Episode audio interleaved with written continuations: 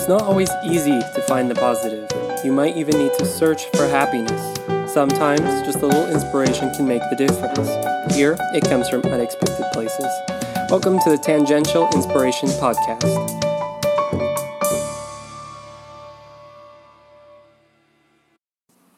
We were discouraged with all the negativity in the world and decided to focus on finding some good out there. Welcome to the Tangential Inspiration Podcast with me, Teresa. And me, Amy. We're two ordinary moms looking for inspiration wherever we can find it. So I loved having my middle guy back for school over spring break. Aw, yeah, we did some suit shopping and it was nice to get to spend some time with him. But how was your spring break? It was good. I was on that tour, uh, Yes, educational tour with Lucy. jealous. With um, for the high school, we went to France and Spain. So it was fun. It was very busy and very cold.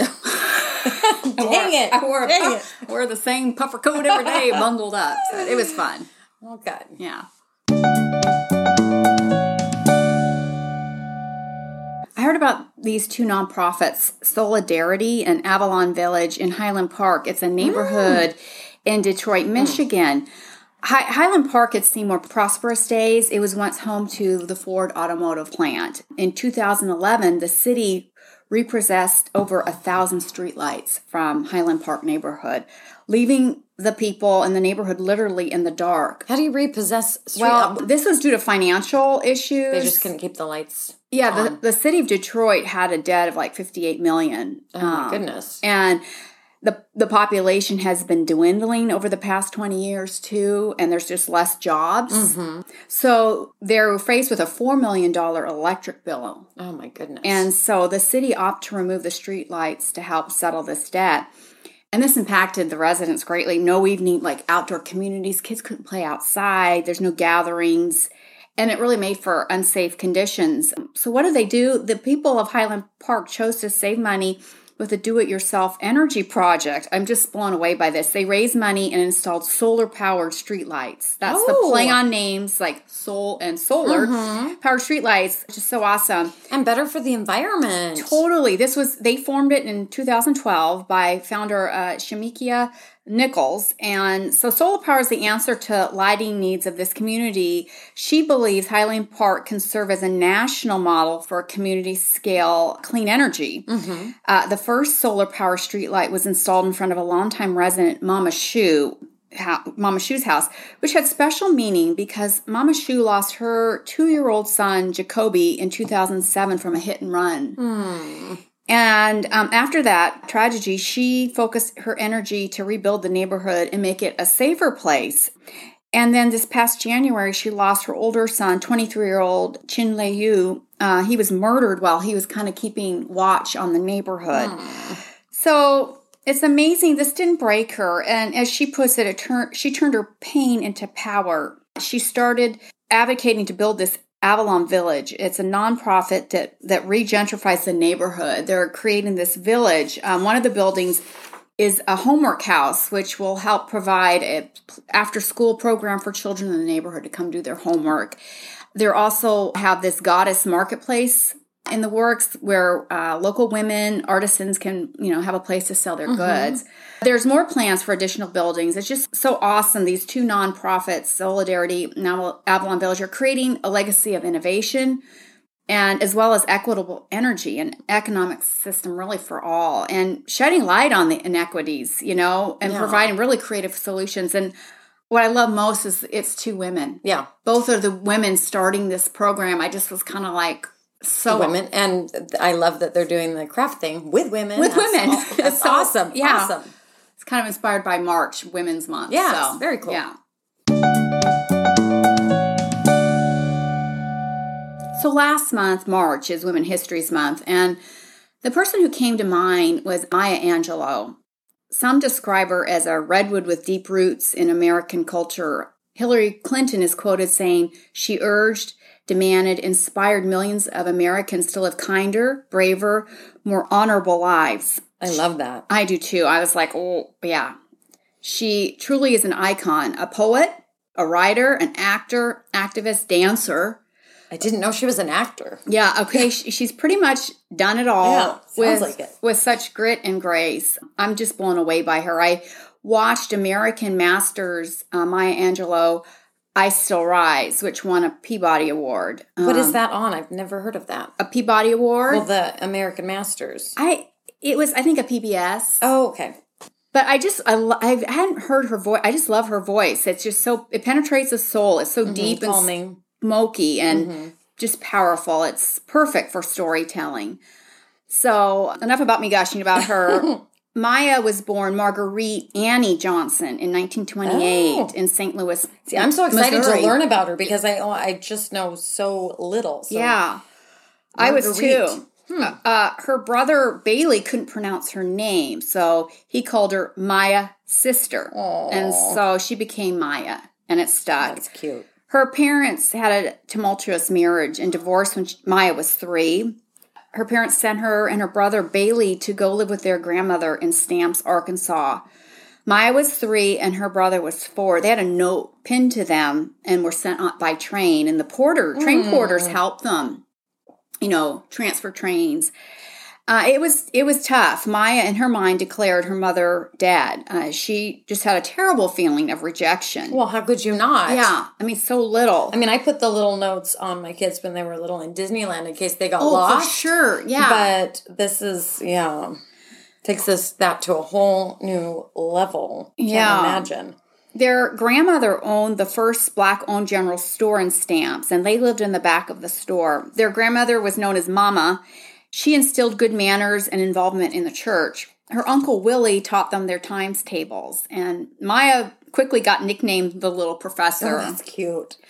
She talks about the Ku Klux Klan riding down the hill into town and seeing them from the window and the fear and hiding Uncle Willie in the cellar. She said she never seen such big horses and big guns.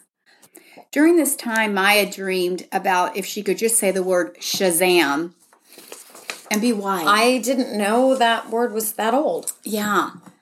I thought it only came around recently with the comic. Yeah. But that just speaks to her experience and her heart. Um, warning this next part isn't easy, isn't really for little ears, and it's not an easy topic. When she was seven, she and Bailey moved to where her mother was living in St. Louis. Uh, this was a horrific time for Maya. Her mother's boyfriend raped her. Maya told her brother what happened, and shortly afterwards, the man died. And in Maya's seven year old brain, she thought she caused the death, so she didn't speak for five years. Oh my goodness. She had a sweet lady, uh, Bertha, who would invite Maya over for cookies and lemonade, and she'd read poetry to Maya. She said one time to Maya, You won't like poetry unless you speak it. And that really spurred her on. And she read all the books from both the black and white school libraries. I mean, devoured them. She memorized poems, sonnets, and plays. So when she did decide to speak, she had a lot to say. Uh, in A lot pent up, I'm Yeah, sure. I'm sure, a lot. years. In 1941, Maya and her brother moved with their mother to San Francisco. She became involved with dance and drama. She began writing poetry and short stories. It's kind of interesting. She took time off to work as she was the first um, African American cable car conductor at 15. Oh, my in San Francisco. goodness. So, kind of a cool little fun fact.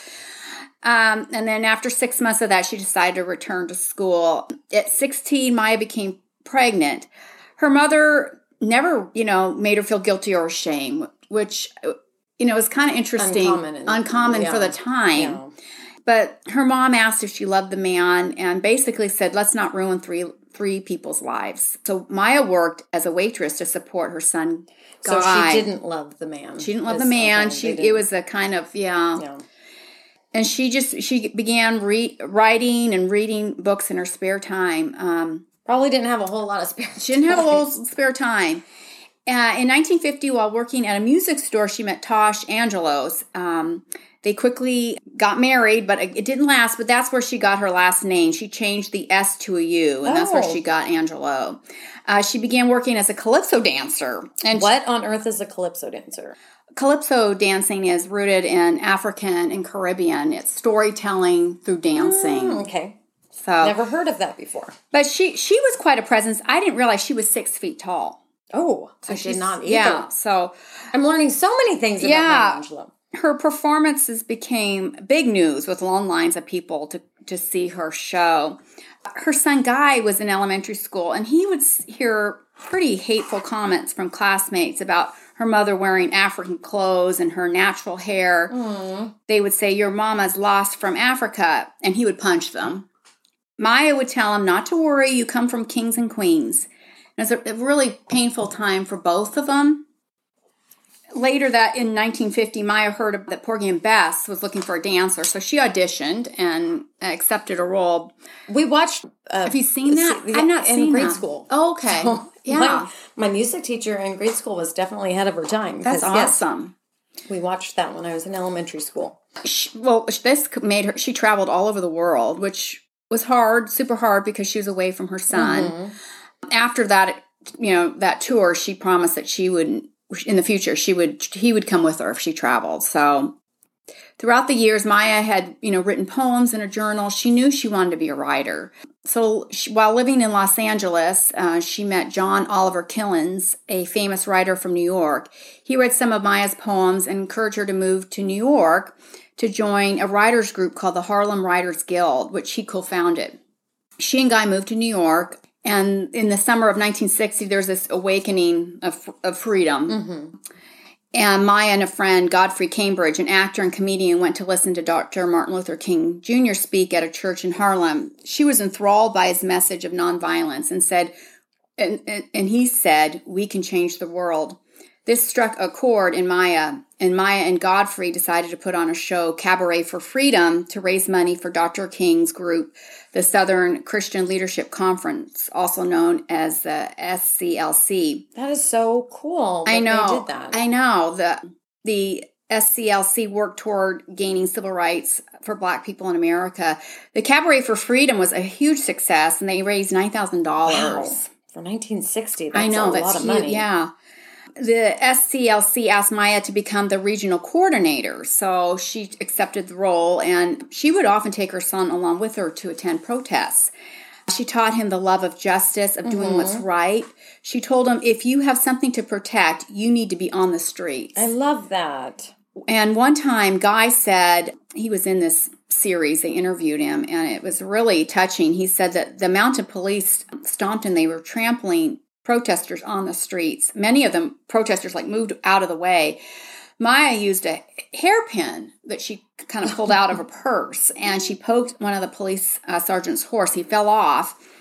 And then the protesters resumed, resumed the march and talk about a harrowing moment. Guy said he had never seen such courage.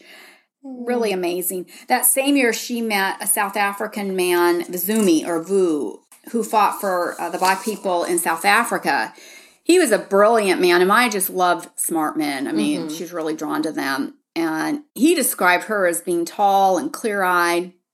You know, he asked Maya to move to Cairo, and shortly after they were married, and of course, Guy went too. Uh, while in Cairo, Maya wrote for newspapers. Um, mm. Yeah. And sadly, unfortunately, their marriage didn't last. And I think she's just a super independent woman. Yeah. And that just, I, I think, was strong willed. Strong willed. Yeah. But Guy, um, they stayed and he finished high school and he wanted to attend the University of Ghana in West Africa. So Maya and, Ghana, and Guy moved to Ghana and they just felt like they immediately belonged. Ghana was the first African country in the region to break free from the UK. By 1962, Ghana's black people were being treated equally, unlike the United States and other countries in the world. While in Ghana, Maya uh, met with Malcolm X. African Americans were drawn to him and they would gather around just to hear him speak. He made an attempt to get international support um, for a UN investigation of human rights violations of African Americans mm-hmm. in the mm-hmm. U.S., which was unsuccessful. I'm curious what why it was unsuccessful. Did it? Just he just didn't get support. Or. When he returned to New York, he wrote uh, a letter to Maya back in Ghana asking her if she'd consider coming back to New York and working for a group he founded, the Organization of Afro American Unity, or the OAAU. But sadly, on February 21st, 1965, uh, Malcolm X was killed while speaking for the OAAU. Maya was deeply saddened. Instead of moving back to New York, she visited her brother in Hawaii and worked for six months there as a nightclub singer. Man, she, woman could do everything. She could do everything. I think she was very, yeah, she was just very you know flexible. Mm-hmm. I don't you know with her. She she eventually moved back to New York, focusing on her writing and reconnected with the Harlem Writers Guild. Uh, one night she went to hear Dr. King speak at Carnegie Hall. Afterwards, she met with him and he asked her to travel around the country and ask churches to help support his cause. Of course, she said yes. Uh, sadly, just a few days before she was supposed to start working for Dr. King, um, he was shot and killed um, on April 4th, 1968, which also happened to be Maya's 40th birthday. Mm. I mean, so Maya was devastated yeah. and she wouldn't leave her apartment for weeks a dear friend of hers, James Baldwin from the Harlem Writers Guild, you know, helped Maya with her sadness. He and his friends encouraged her to write her own story. Uh, and even her editor, Robert Loomis uh, from Random House, was also encouraging her and kept calling her, you know, months to write her autobiography. She was busy at the time. She was working on a series, Africanism, still current in the U.S. for PBS. But mm. after many calls, Robert finally said to her, well, it's impossible to write an, an autobiography. And that is exactly what Maya needed to hear. she said, well, in that case, she will do it. Which is, I think it just speaks to her. Yeah. I just love that. So she wrote her first autobiography. I Know Why the Cage Bird Sings. Uh, Maya wrote her own life story and stories of how she survived so much pain and sorrow. The title uh, came up from, from a poem, Sympathy, by Paul Laurence Dunbar. The poem was about a bird in a cage that wanted its freedom. And Maya felt like that bird in a cage too. She wanted to be free from the cage, you know, of abuse mm-hmm. and r- racism, poverty, cruelty.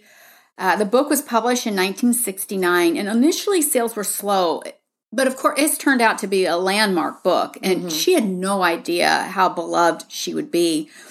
Shortly after that, she published her first collection of poems, Just Give Me a Cool Drink For I Die. The 38 poems, like Harlem Hopscotch, addresses the hardships Black children face. It was nominated for a Pulitzer's Prize in 1972. That same year, Maya became the first African American woman to have her own screenplay, Georgia, mm. and she mm. produced the movie. The story is about a young black woman who falls in love with a white man. And Maya not only wrote the screenplay, she also wrote the music. Oh my gosh. She's so talented. and then the following year, she starred in a Broadway play, Look Away, and was nominated for Tony. I mean, Maya was living this life of a famous author, you know, writing 16 hours a day, traveling all over the world. And then while she was in London, she met Paul du Feu, a British writer and cartoonist, and they fell in love and they moved to Sonoma, California. Mm and it kind of reminds me like of an HGTV, but they they would write and they enjoyed buying and fixing up homes together, mm. kind of before the time it was yeah. something to do. And then they could have had a reality. They could have had a reality series. And then in 1977, Maya landed a role in the miniseries Roots, a show about the history of American slavery. And this is the first time the world would learn about the injustice and inhumanity of slavery in America. I mean, just right there on your yeah, television parents had that on. Yeah, she received an Emmy nomination, rather, uh, for playing Nyo Boto. And then the following year, Maya published another book of poems, And I Still Rise. It's probably the most well known poem. Sadly, Maya and Paul's marriage didn't last, and they divorced in 1981. Maya began giving speeches and reading her poems at universities across the United States. Um, she spread the message of peace and unity. Maya accepted a position at Wake University in Winston-Salem, North Carolina as a professor of American Studies. You know, Maya hadn't gone to college, she but she taught history and poetry and she had a lot of life experience Yeah, but you don't hear her students, yeah. Uh, and as she would say, I'm not a writer who teaches, I'm a teacher who writes. Hmm. So, over the next 30 years, she continued to write and give speeches and spoke about the importance of forgiveness and the strength of the human spirit. In 1993, President Clinton reached out to Maya to write an inauguratory poem. President Clinton couldn't think of a better person to write the poem because they both have Arkansas mm-hmm, roots. Mm-hmm, mm-hmm. He was born in Hope, Arkansas, about 20 miles from Stamps, Arkansas, where Maya grew up. And interestingly, Clinton's grandfather ran a general store in a predominantly black neighborhood he could relate to what Maya wrote about in her autobiography, I Know Why the Cage Bird Sings. Maya was honored and wrote her poem on the pulse of the morning, which she read at the inauguration of President Bill Clinton. Maya wrote over 200 handwritten mm. pages even though she finally, the final poem was 67 words. The last time a poem was read at inauguration was 30 years prior by Robert Frost. I guess as she spoke, you could feel the mood just change in the crowd. Everyone's listening. It was truly wonderful. It was inclusive and understandable. Mm. Uh, President Clinton said it was such a gift to America. My over the years became, you know, friends with Oprah. I remember hearing about her too on Oprah. Mm. Yeah, as she appeared many times on her show, they called each other mother sister friends. Aww. And Maya wrote a poem, Amazing Peace, a, pe- a Christmas poem for President uh, George W. Bush, which she read the tree light lighting ceremony at the White House. Uh, in 2010, President uh, Barack Obama presented her with the Presidential Medal of Freedom, which is the highest non military award a mil- non military person can receive, which is really, really cool. Impressive. Yeah. And then on May 28th, uh, 2014, Maya Angelou died in her home in North Carolina at 86 due to kind of heart related mm. ailments mm-hmm. she's been was kind of suffering. Well, she lived a, lot. Good, she lived a, a lot life. of lives in that 86 years. For sure. 2015, the U.S. Postal Service honored uh, Maya with her own stamp with a quote A bird doesn't sing because it has an answer, it sings because it has a song. I love that. I just love learning about this amazing woman and her I just admire her vulnerability and bravery to write about the painful childhood experiences in her autobiography. I admire her strength and unrelenting push for social justice. She's probably one of the most quoted mm-hmm, I think. Uh, people, and but let's face it, her quotes are often the most profound. And her ability to use words to describe and draw the reader into a story is truly an incredible gift. And most of all, her writing really encourages all of us to be better versions of ourselves. You just you can't help but walk away and go, "How can I? How can better? I be better?" Yeah. Amazing lady. Courage is the most important of all the virtues because without courage, you can't practice any other virtue consistently. Maya Angelou.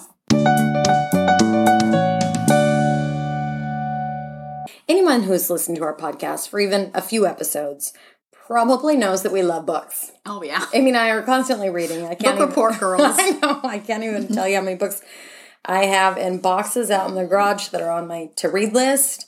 My dad calls it my library, but my kids Aww. laugh when I pull out boxes of books for people to peruse, saying I should have my own lending library. But it's totally okay with me. I think I would be an amazing librarian as I like to talk books. Yeah. Maybe not so much with the technology side of stuff, but I would definitely love helping people find books to read and love. Pia Allende grew up in Santiago, Chile. When she was a young girl, she loved books, but the libraries in Santiago were poorly stocked and the books were considered to be extravagant. Pia's father was a lawyer who highly prized education and reading, and on Sundays he would read to the family. Sometimes it was books he bought, sometimes it was books he borrowed, and sometimes it was books that he made with cardboard covers telling stories he remembered Aww. as a child, or sometimes even making up that. stories. How cool is that? I know. I love that too. We should do that. That's we cute. That. These uh, these Sunday readings were a treat and started Pia on a lifelong love of books and stories. Pia especially loved history and thought of history as a story, not just a recital of events and dates.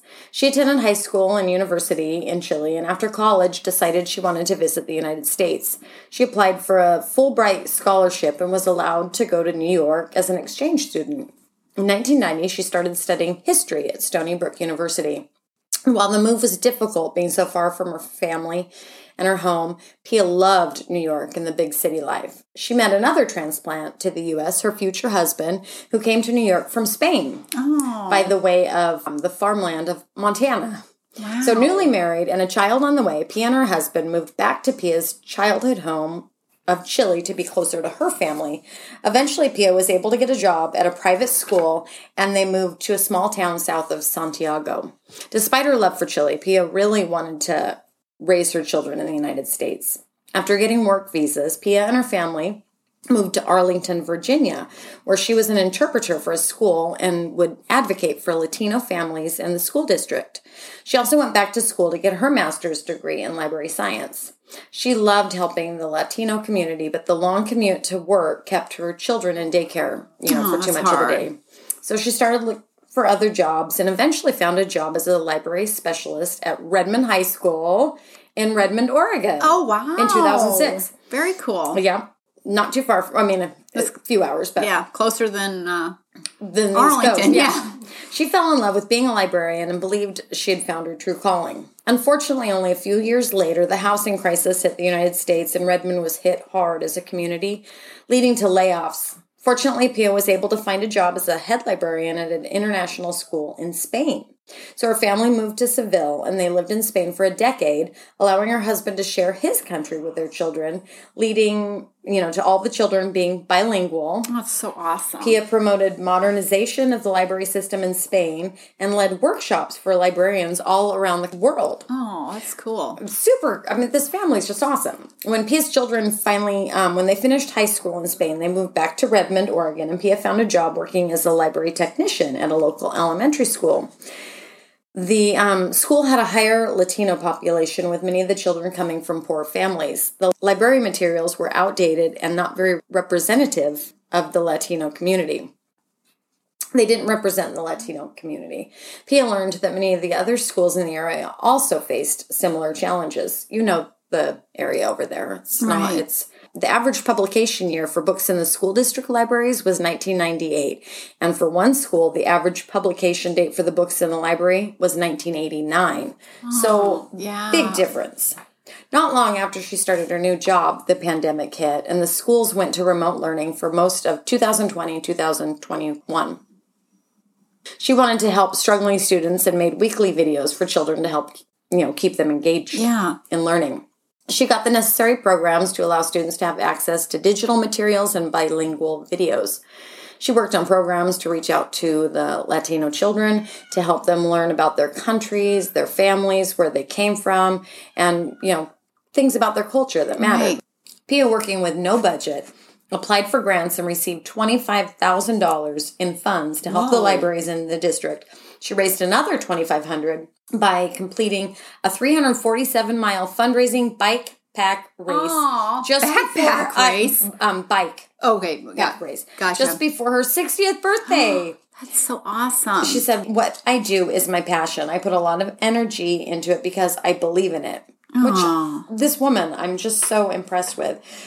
Pia is a member of the Redmond School District Equity Task Force and is a co chair of the Oregon Library Association's Equity, Diversity, Inclusion, and Anti Racism Task Force. That is a mouthful. that is so awesome. She's also been named the Redmond District Librarian. She's raised thousands of dollars to buy new books that celebrate diversity and illuminate the different cultural experiences of people in marginalized communities. Not only is she bringing in more books and materials that are representative of different cultures, she's also helping remove outdated materials that perpetuate racial stereotypes, which Wow. That's needs to be done. yeah. She said, I want to have books that represent them, not misrepresent them. Pia says of books celebrating different cultures.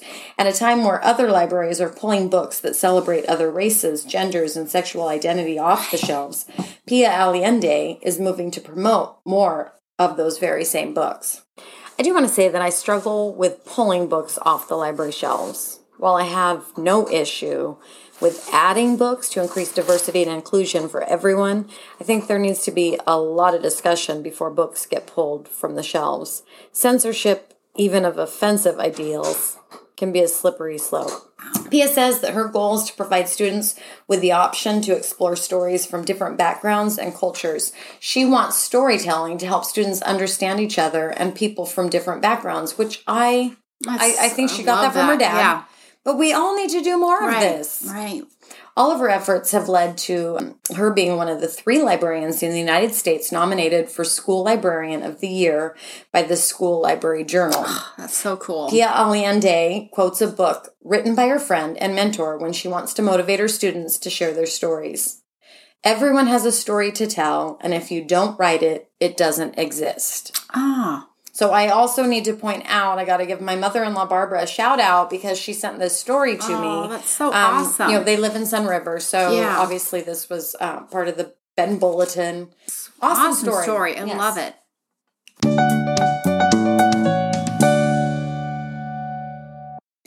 My mission in life is not merely to survive, but to thrive, and to do so with some passion, some compassion, some humor, and some style. Maya Angelou. Thanks for listening to Tangential Inspiration. We really want to hear from you. Email us your comments or story suggestions at tangentialinspiration at gmail.com or leave a comment on our website, tangentialinspiration.com. Our website has all our podcast episodes, show notes, stories, follow ups, and links to websites and books we talk about. Like and subscribe to us on your favorite podcast app, and you can also follow us on Facebook, Twitter, and Instagram. Have a great week.